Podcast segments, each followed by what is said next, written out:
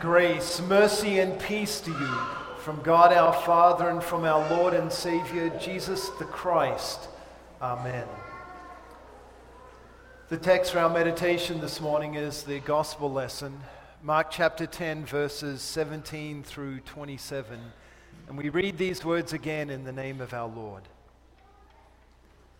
As Jesus was setting out on a journey, one man ran up to him and knelt in front of him. He asked, Good teacher, what must I do to inherit eternal life? Jesus said to him, Why do you call me good? No one is good except one, God. You know the commandments. You shall not murder. You shall not commit adultery. You shall not steal. You shall not give false testimony. You shall not defraud. Honor your father and mother. The man replied, Teacher, I have kept all these since I was a child. Jesus looked at him, loved him, and said to him, One thing you lack. Go sell whatever you have and give to the poor, and you will have treasure in heaven. Then come, follow me. When he heard this, he looked sad and went away grieving because he had great wealth. Jesus looked around and said to his disciples, How hard it will be for those who have riches to enter the kingdom of God. The disciples were amazed at his word, but, words, but Jesus told them again, Children, how hard it is for those who trust in their riches to enter the kingdom of God. It is easier for a camel to go through the eye of a needle than for a man to enter, a rich man to enter the kingdom of God. They were even more astonished and said to one another, Who then can be saved? Jesus looked at them and said, For people, it is impossible, but not for God, because all things are possible for God. These are the words of our text. Let us pray. Heavenly Father, we have come to your house once again to hear your holy word. We ask you to speak to us through it, dispel our doubts and fears, and reassure us that Jesus is our Savior. We pray that you would convict us of our sin this morning, that we would repent and cling to him as the only source of salvation. Grant us your Spirit to these ends. Sanctify us through the truth. Your word is truth. Amen. In Jesus the Christ, dear fellow redeemed. Have you ever been sitting in a boat, maybe fishing, maybe water sports, and just thought about stepping out and walking on the water? Well, I have to admit, not only as a kid did I do that at times, but even as an adult, remembering Jesus' miracle of walking on the water, just being able to step out there and, and walk across it as if it was solid ground. I have to say, as an adult, I've wondered, how did he do that? Now, it's easy. Oh, he's God, he can do anything. But how did he do it? Did he make his human flesh weigh nothing so he could walk across the water? Did he divert the field of gravity around him so it wasn't pulling down on him, pulling him into the water? Did he make the water under his feet so dense that it could actually support his weight? How did he do it? Well, obviously, we can't really answer that question. We certainly know that the laws of nature are subject to Jesus' will. He could have done it any way that he wanted, but he did do it. He did do the impossible. In fact, all of Jesus' miracles are a visible demonstration of him doing the impossible, doing the supernatural. But in our text, we see Jesus once again doing miracles, doing the impossible. But these miracles are invisible. Jesus does the impossible. He loves sinners. He saves sinners. In verse 21 of our text, we're told that Jesus looked at the man who had run up to him and loved him and said to him, Jesus looked at him. Jesus saw him for who he really was, inside and out. What did Jesus see? In the man's question, we can see that he had a self righteous attitude about salvation. He came up to Jesus in a rush, he ran up to him. What must I do to inherit eternal life? The man thought that he could earn eternal life. What must I do?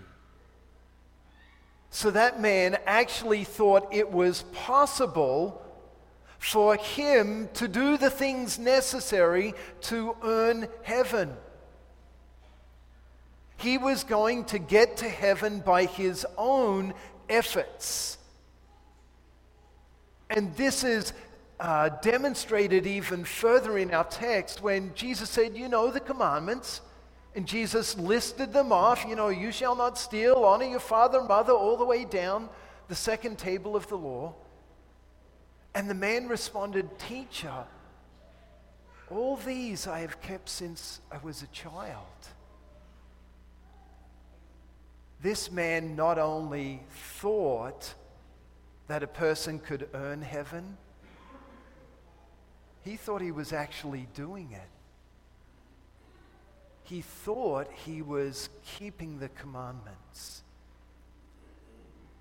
Now, he was probably watering down the, the strictness of the commandments to try and meet them. Okay? So, as long as he did what mum said, even if he was grumbling inside and hated her for it, as long as he actually obeyed her, then he had kept the fourth commandment. Or looking at a woman, he could lust after her in his heart, but as long as he didn't sleep with her, he hadn't broken the sixth commandment. The man lowered God's standard enough where he thought he was keeping it. But we also see that Jesus began to point out his error when he ran up to Jesus and called him good teacher. Jesus said, No one is good except one, God. The man didn't have a proper understanding of Jesus. He just thought he was a good teacher that might be able to give him a tip or two so he could complete God's commandments even better than what he was already doing, making more secure his efforts to buy heaven with his good works. But Jesus pointed out only one is good God. Instead of calling him good teacher, that man should have taken Thomas' confession and said, My Lord and my God. He didn't have a right understanding of Jesus. Jesus saw that. But Jesus saw something else too. That in spite of the man's desire and efforts to complete God's or to fulfill God's commandments, he had a big love in his heart that wasn't about God. So Jesus gently revealed the man's heart to him. He said, One thing you lack. Man, couldn't have Jesus said, Hey, you've messed up on all of those commandments? But in a loving, caring way, said, One thing you lack. Go sell everything you have, give to the poor, and then you'll have treasure in heaven. And then come follow me.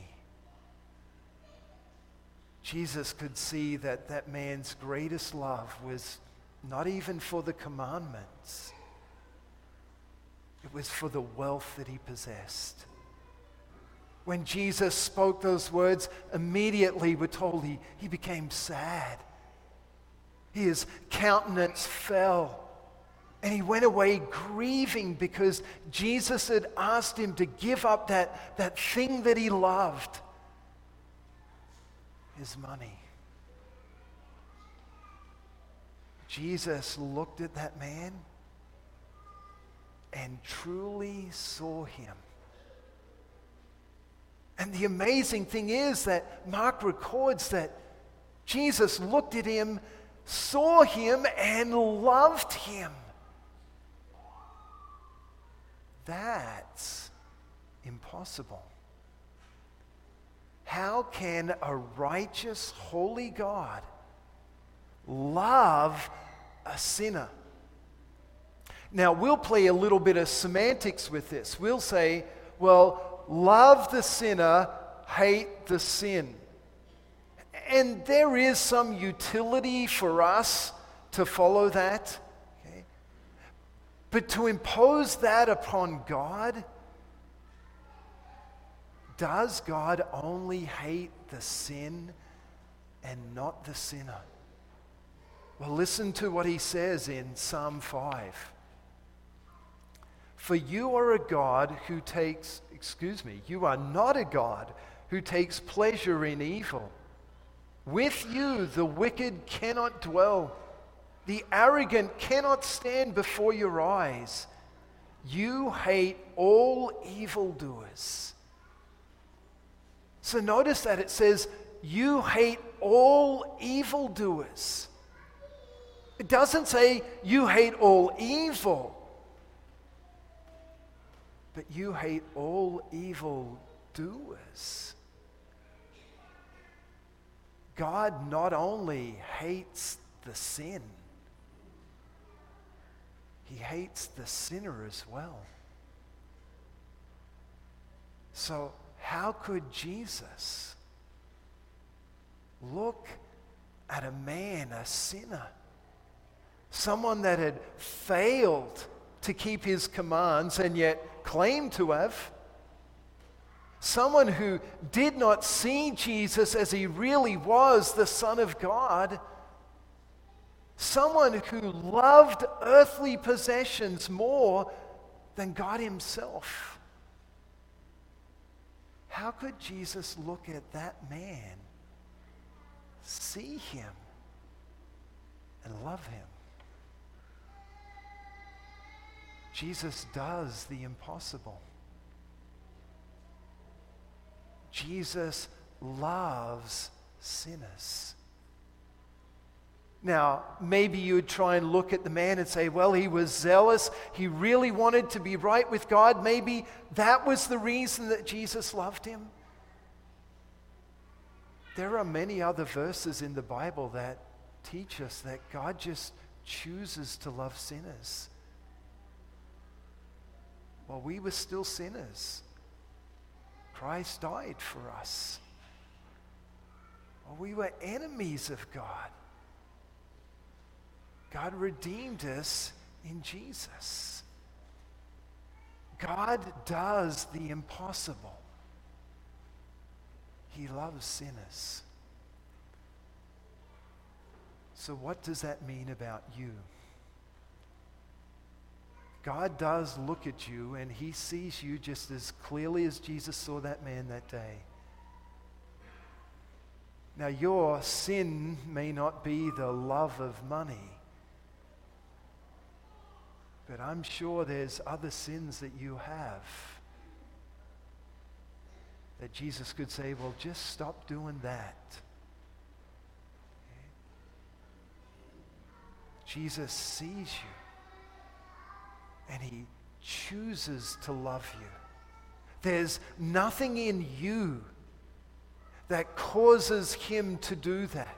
It's a choice that He has made. It's a choice that He has made because He is a loving and merciful God. And we just can't understand how a holy and righteous God, one who punishes sins, can look at sinners like you and me and the man in our text and choose to love us. But that is what he has done. Jesus does the impossible. He loves sinners and he saves sinners.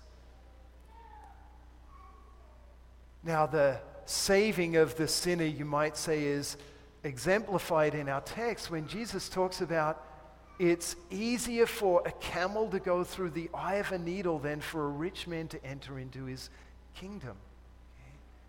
Now, Jesus was focused on the sin of that, that rich man, his love of money. But we could fill in any sin there. We could say it's easier for a camel to go through the eye of a needle than for an adulterer or a liar or a murderer or whatever other sin you want to put there to get into the kingdom of heaven. God's standard for entrance into heaven is perfection. So, how is it going to be possible for you and me and people like this rich man to get to heaven. Well, thank God he can do the impossible. And what God has impossibly done is he has taken the guilt of all of our sins and transferred them onto Jesus. Okay? Now, I'm sure that's something that you would love to be able to do to be able to take your guilt and, and give it to someone else. Probably a time or two I wanted to do that to my brother or sister as a kid. We would love to be able to rid ourselves of our guilt. We don't have that power. We don't have that authority. Only God does. And so God has taken your guilt and he has placed it on Jesus. And that's a real transfer. That's not just some pretty thought that we have to make us feel better about our sins. That transfer of guilt was real. The Bible speaks of Jesus bearing our sins in his own body. That's a, a real transfer of guilt. So, no matter what your sins are, Jesus has really claimed them as his own. He has borne those sins in his body. And in Colossians, we read that the written charge against us, the debt, was taken away from us and it was nailed on the cross. So, whatever you owed God because of the sinful thoughts of your heart and desires, and the sinful actions of your hands, the sinful words that have come from your tongue, whether your guilt is outward or inward, God has transferred that to Jesus. That's impossible. But God has done it. And Jesus has offered sufficient payment for your guilt. Again, that's not just a pretty thought, that's real. So when you see what's going on inside, when you see the things that you've done in the past in your mind and your conscience is troubled, Stop listening to your heart and hold on to the great miracle that God has done for you. That He has taken away your guilt.